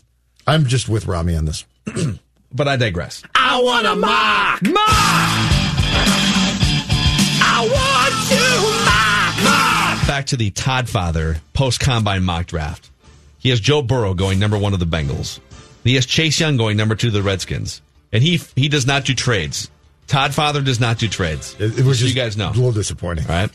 He's got cornerback Jeff Okudah mm-hmm. from Ohio State going to the Detroit Lions at number three. Isaiah Simmons, the linebacker from Clemson, to the Giants at four, and Tua, the Dolphins at five. He has Jordan Love jumping all the way up to six. That's my guy. to the Chargers. That's the guy. That dude threw 17 picks last year, but Dan Orlovsky laid out this morning on Get Up that like seven or eight of them were just it was like hail marys and stuff that he had no control over. Every year until somebody who steals the spotlight from Patrick Mahomes. Every year we're going to go, this is the next Patrick Mahomes in the draft. Every, there's going to be the Patrick Mahomes in every draft. Most of them will never be Patrick Mahomes. Most of them will fall flat on their face and fail. Jordan Love is this year's Yeah. Patrick Mahomes of the 2020 NFL draft. And the reality is, if there is a next Patrick Mahomes in this draft, it's Tua, probably not Jordan Love, but teams are going to try I'm- and take a stab at it. I'm getting on the Jordan Love train. When is somebody gonna have the uh, intestinal fortitude to have tua going Get to on the the bengals at one How about that? Sorry. oh that's good Thank you. sorry That's going to happen at some point. somebody's got to do that right Get on the love train? well You would think so. that's happened Yeah. Maybe Uh, draftblaster.com. Tua being number one to the Bengals. It has to happen at some point. It. If, if things continue to go well, Smug Joe, I mean, he's good, but Tua is Tua is potentially the guy. Wait, you gave him a nickname? He's Smug oh, Joe smi- now? I like to wipe that smile off his face with the back of my hand. Where's Herbert going? Herbert's going 13 to the Colts, the fourth quarterback off the board. Yep. And then we had a run on tackles, offensive tackles in there. We get down into the 20s, creeping up to the Minnesota Vikings at number 25, according to Todd Father Mock, Todd McShay. Cornerback, Alabama, Trevon Diggs. I want a mock. Mock. I want to mock. Mock.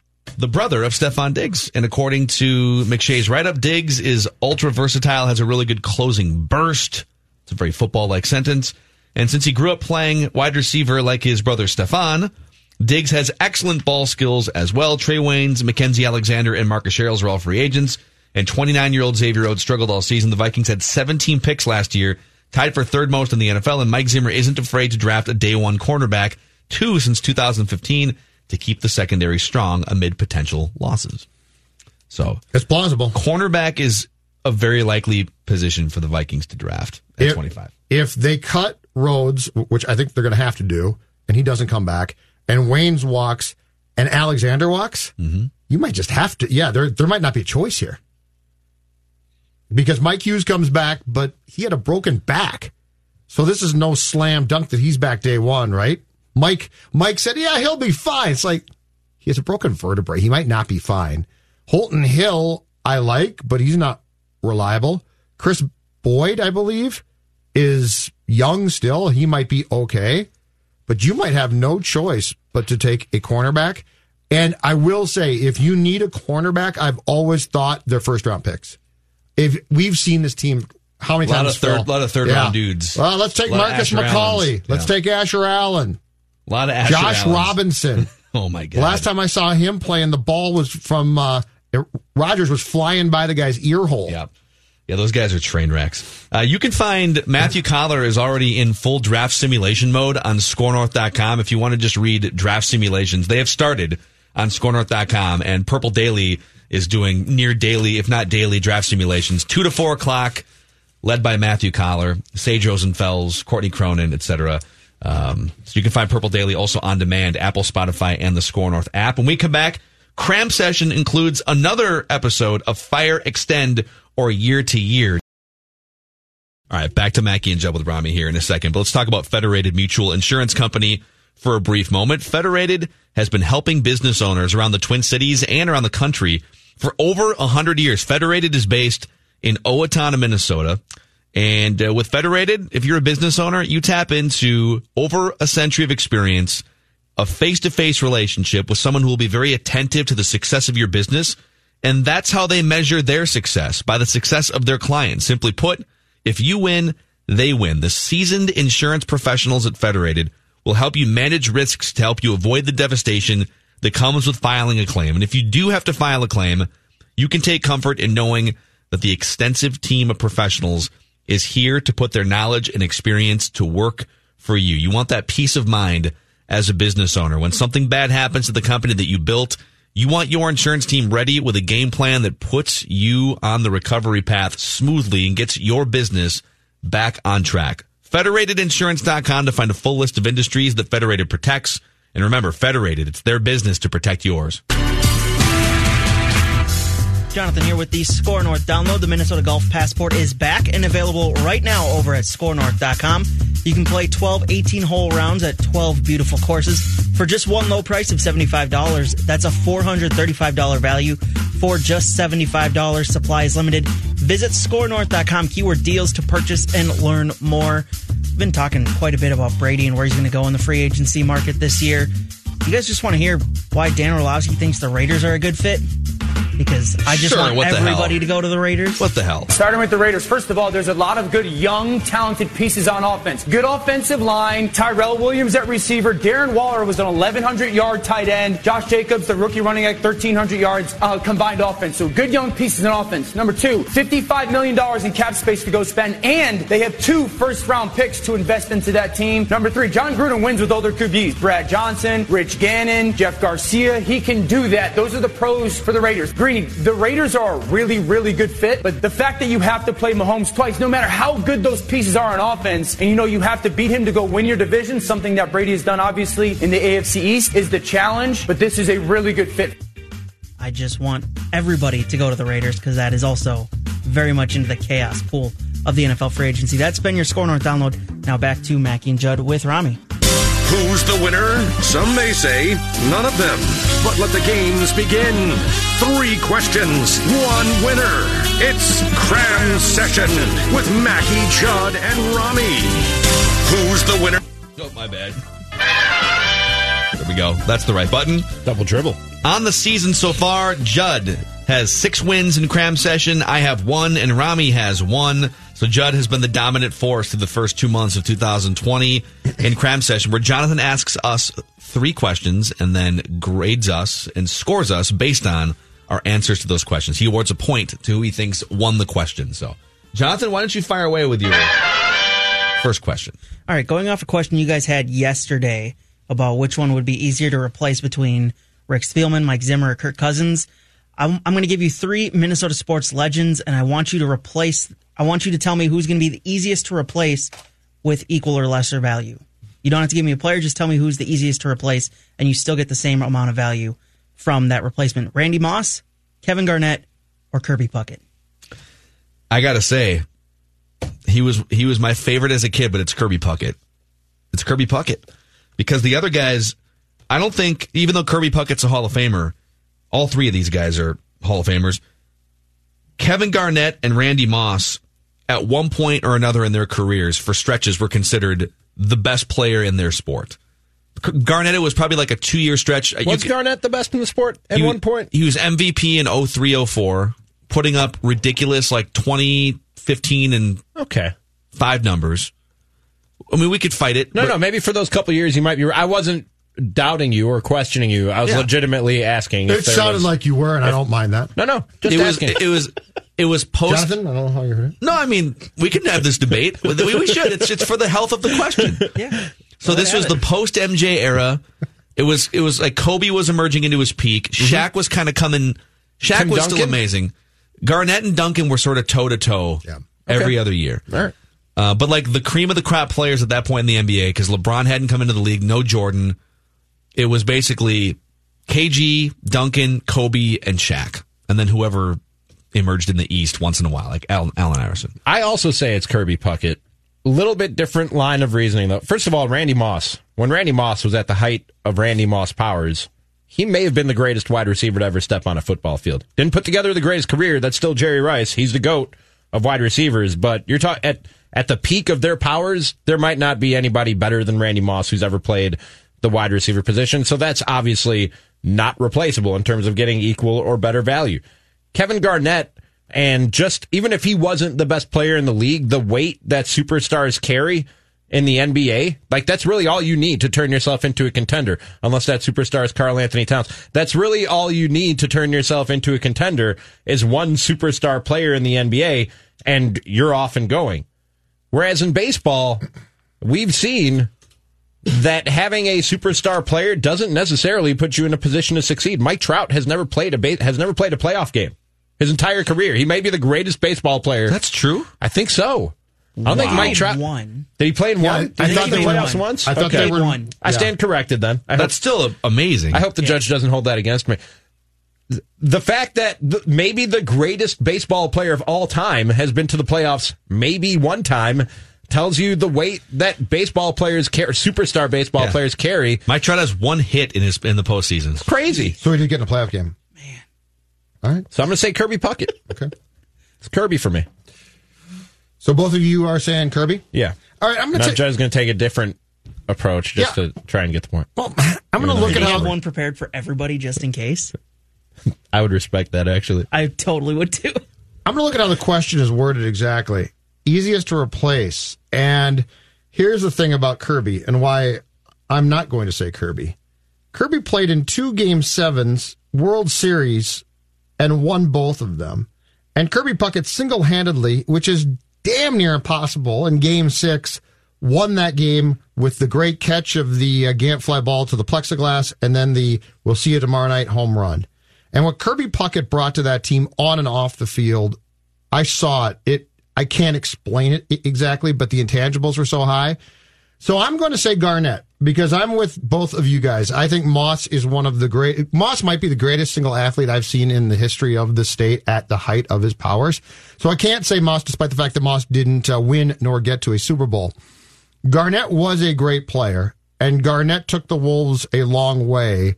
But if I had to replace one, and I saw and having seen all three play quite a bit, I'm going to say Garnett is the one that I could replace because I can't take away a guy who won two World Series and again in '91 in Game Six put the team, as he said, on his back and won it. And I feel like putting Garnett on the top of this list, like you just did, I feel like that's punishing him for having crappy teammates and a crappy front office because we saw once Kevin Garnett went to Boston, he was a super huge part of a championship team. I just can't knock Puckett off the. I can't make Puckett the guy that I take off. okay.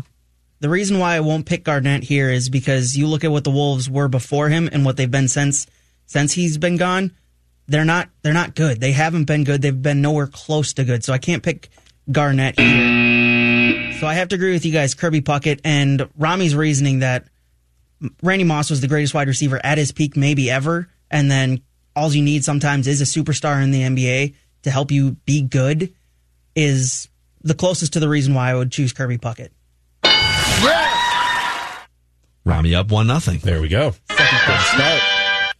Fire extend Playing year it to safe year. today, by the way. Very reserved. Wait, so Puckett, so so you took Puckett Yeah. off? Yeah.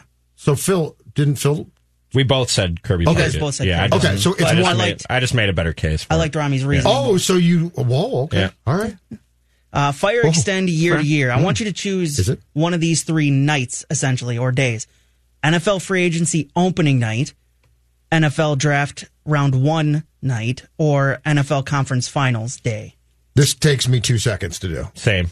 I am extending free uh, two seconds. Easy. I am extending free agency every time. And if if you had said NBA July 1st, I'd say the same. I love the opening day of free agency where where name players jump from team to team. So I'm extending National Football League free agency year to year. I'm going with the two games, conference finals for sure. And fire. I have long said I'm not that big a draft night guy. It takes too long to work through the draft. Wow. I I don't really. I, you know what? Since the first round went to prime time and it's just the first round, it's better. But I'm not Mister Three Days of Draft Coverage, so it's pretty simple for me. Free agency gets the extension every time. I'm going to watch the two conference games, go year to year with those, and fire round one. I'm close to Judd. For me, the game is first and foremost. Give me the NFL conference championships.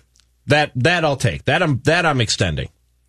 Year to year is NFL free agency. Although if I could give an extension to two, I'd give it to free agency as well. But I'm going to keep them on a year to year contract. I'm with Judd. And the draft on TV or here on Score North is is fine. If you're if you're a football junkie, if you're a draft nerd, you get all the analysis of people telling you about the pick in between the picks, strengths, weaknesses. You'll get a cool highlight reel. But I really don't understand people going to the draft and watching Roger Goodell or his replacement after night one walking up to a podium in a suit every 10 minutes and going with the so and so pick in the so and so draft, such and such team takes so and so player from so and so university. How is that entertaining? How's that exciting? Wait, you're saying that you How don't are those think the- guys? you- you- you I don't would think the draft is never at all I would never attend the draft. Okay, but that's not the question. It's one thing on TV. It's palatable on TV. We do a great job here on SKOR North, and I'm sure we will again. But Wow, of these promo for that. of these three, of these three, the Come NFL join draft us for four hours because Yeah. it may be good. I said we'll do a good job. The NFL draft can go away. If if one of these has to be fired, the NFL draft can go away for me. So, and again, I'm not doing this just to be different. Mm-hmm. I disagree with these two. I, I agree in part with Rami here. I extend NFL Conference Finals Day, so it's fire extend year to year. I extend Conference Finals Day because it is it is a full glorious day of football. You wake up in the morning, the birds are chirping, the sky is Birds might not be chirping. probably probably gray and cold, but like in my mind, the birds are chirping, and it's glorious outside. There's not a cloud in the sky, and you get seven hours of actual football from front to back, and all the build up and the celebration, and just it's it's a full day. To me, it's like I think I like to plan out. Okay. Should I go like should we do a brunch beforehand and then load up on snacks and then watch the like there's so much to plan and do and it's amazing. So I'm extending NFL conference finals day. It's the Divisional best day of football. is the best weekend for me. It's yeah, that's a good weekend too. I mean, really, like every playoff weekend is amazing. To be honest, I'm going year to year. Well, I'm I'm firing NFL free agency opening, and I'm going year to year on the draft, and I'm firing NFL free agency opening begrudgingly because I love all three of these things. Whoa! Like Rami doesn't like the draft. I like all three of these things. And the reason I would choose NFL draft round one over NFL free agency opening is because you get five or six hours of just nonstop compelling drama countdowns, like mm-hmm. everything that you would need to stay glued to the TV from storylines and potential trades and where the like the Vikings are going to pick somebody. Are the Vikings going to trade back in? Like there's there's national angles, there's local angles, and there's so much to look at. Um, and NFL free agency opening, I have nothing bad to say other than like it's just third on my list, and I have to fire the third thing on the list. Sorry, sorry, NFL free agency opening. I'm going to give the point to Judd here because I love free agency opening. I love all the rumors surrounding it. You know, the guys on NFL Network staying up till three in the morning giving us the latest reports of who's signing where. Tom Pelissero going yes. into his basement. Uh, I love conference finals, but it's just a little bit less than than free agency and the draft. If I'm having to fire one of them, it's going to be the draft. I love the draft. I love opening night because of all the drama and the trades and everything that goes along with it. But of the three, it's the lesser one. So, Judd, you get the point here. Third question. I watched almost too much soccer. I'm pretty sure my wife got irritated with how much soccer I watched this weekend with MLS coming back and the European League still being on. So this weekend, Liverpool lost to Watford. That may not mean a whole lot to you if you haven't been following the Premier League this season. Oh man, that was huge. But uh, besides Rami's sarcasm, there. What do you mean Liverpool haven't- sarcasm? I'm telling you, that was big. Besides the condescending tone from Rami, What Liverpool, condescending? I don't understand. Huge upset. Liverpool haven't lost a league game since we switched to SKOR North. They they have been undefeated since then. They've drawn some, but they Exactly. haven't lost since we switched to SKOR North. Watford, well, they're on their third coach this season. Watford, Wait, they're on their third coach this season. This season. Wait, the second guy got fired too. the second guy got fired. Yes. Why did the second guy get fired? Is Winston Moss their general manager? What's, what's going on here? How did the second Their guy get owner fired? is their owner is legitimately nuts. He's ridiculous. I love that. When you fire your first coach, so right, they I don't. fired their first coach, I believe, after three or four games. Here's the thing, okay? I don't know a lot about the Premier League, but I know that there's seven teams that matter, and Watford's not one of them. No. So if you're one of the teams that doesn't really matter and you have no chance to win, and you fire your coach because your low bar for expectations has not been met, so it's even lower now. Why are you firing the second guy? because they hadn't won a game, I believe, until December. Yeah, they're not supposed to. They're So Watford. This is a team that is legitimately Yeah. terrible this Watford. year. They've been in the relegation zone every single week, and yet they shut out maybe one of the best teams we've ever seen in world soccer 3 0 on Saturday to end one of the greatest runs in Premier League history. What is the biggest upset that you've seen in your lifetime? Ooh, they're outside the, the relegation right now. They though. climbed out of it because yeah. of this win. Bournemouth is By uh, one goal. Bournemouth is the, okay. Can I answer Rami getting a point on the first question after uh, that's the biggest upset that I've seen after how disrespectful he's been to Judge Jonathan all week? How have I been disrespectful? What What do you mean all week? the What do you mean all week? All- All year I don't know what so you far to Judge about. Jonathan. Your contempt for soccer. Well, Judd's the only one that saw like the upset of all upsets in this room. hey, don't steal the, my thunder. the 1980. Well, go ahead. Don't the 1980. Miracle on Ice. Yeah, that's easily the biggest upset of my lifetime, and it will always be, and it won't. Nothing will get close. Uh, You're talking about there's because this was a bunch of U.S. kids, amateurs playing hockey against professional Russian players who were the great who were the greatest team at that time. They used to take on NHL teams and beat them. They were that good. So I'll clear out, but yeah, that's that. I will go to my grave with that being the greatest upset that I will see Okay. because there's no pro sports teams that can play that can rival the disparity in those two teams. maybe team sports. You're right, Judd. But there's no bigger upset than Buster Douglas knocking out Mike Tyson. That was nobody. Actually, this was bigger. No way. Impossible. Buster Douglas was some schlub on, I'll- I'll do a with a beer belly and man boobs, and nobody expected this to even be a fight. It was just, it was just the next hmm. patsy on Mike Tyson's schedule that he was going to run right through. And I don't know about you guys. Schlub is a great word, by the Isn't way. It's a fantastic word. I don't know about you. I was a huge Mike Tyson guy growing up. Like growing up, I had like Andre Dawson, Michael Jordan, Walter Payton, and Mike Tyson. Like those were the guys. I'm sure those other three were real glad to be included with Mike Tyson. I was I, I I was so shocked that he lost that fight. I cried. I cried that Mike Tyson lost. I was like, this just is not supposed to happen. This is something. Wait, were you like emotionally attached to Mike Tyson? I was or- a huge Mike Tyson fan. Yeah, it happened at like 1 a.m. here, right?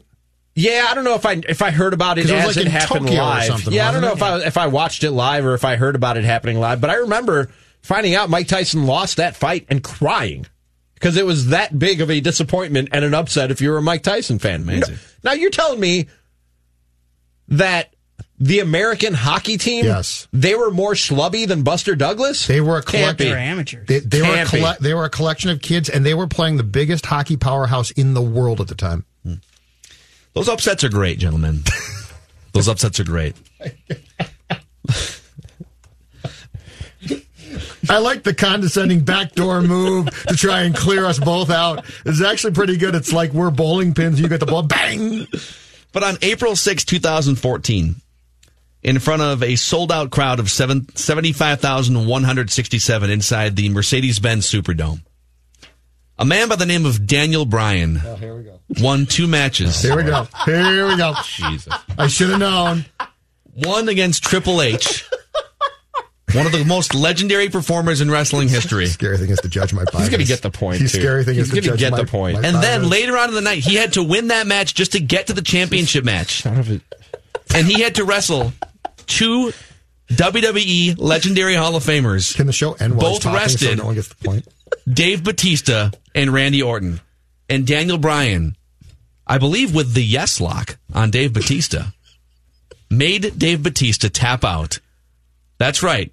Daniel Bryan, two amazing upset match wins in one night at WrestleMania 30 in 2014. Out Greatest upset I've seen in my respect for the audacity to answer this question This is- with Daniel Bryan, Phil Mackey's going to get the point. We have a tie here, so I have a tiebreaker question. I could see yes. this coming. Unbelievable. This is a bu- this is I gave you the It's not greatest. even a sport. I gave you the greatest. Yeah, I upset. gave you the greatest upset. This is ridiculous. None I'm of you doing a gave me poll the right now. actual greatest upset. It was Leicester City winning hold the on, Premier me- League title. I'm gonna read the at question one 5,000 to more 1 time. odds. By the way, we have one minute left in the show Yeah. here. So, trivia question. hey, How no, much, no laptops? no laptops. Okay. How much money, according to Spotrac, has Tom Brady made in his career? NFL contracts only. Just NFL Yeah, contracts? whoever's closest. $400 million. Wow. Final answer. I'm going to say, oh my gosh. I'm going to say 200, 280 million dollars. I'm going to say he's taken a bunch of discount discounted deals when he's cheated. I think uh, with Patriots. I'm going to say three three hundred. 300. Phil, you are the closest. You win today. Come from behind, win. This is What's the The total is 235,166,000. Amazing. Yes. We Yes. now have the greatest upset of all time. Amazing. So Phil Mackey's getting the win today. I would like to thank the Ultimate Warrior for hooking me into wrestling in the early 1990s. I'd like to thank Daniel uh, Vin- Vince McMahon for audacity. launching the World You should Wrestling thank the judge. Nice work, Rob Manfred. Uh, so that is uh, that is my second win of the year in Cram Session. Rami still with one, Judd still with a commanding lead. Rami, you got completely Six screwed victories. Thank you. I know. got screwed today. I know. Like I don't agree with you, but you did come up with um, sort of an off the chart one. I didn't see coming. Yeah, that was good. Come on. By the way, I didn't even The get sheer into audacity, man. the weight difference too. I mean, Daniel Bryan It's is not like real. a middleweight. It's not real. That was scripted. oh, okay. Let me put you in a yes lock after the show in the hallway and see how you quick think you, Tyson tap took out. a dive? I don't know what a yes lock is. Do What you is a think there's a chance lock? that Tyson took a dive? I'll let you put me in a yes lock if I get to put you in a sharpshooter. Game on. I love, I love Yes. Great band. challenge, Okay. yes. Mackey and Joe with Rami on demand, Apple, Spotify, and the SKOR North app. See you guys tomorrow for Cram Session. Or for write that down.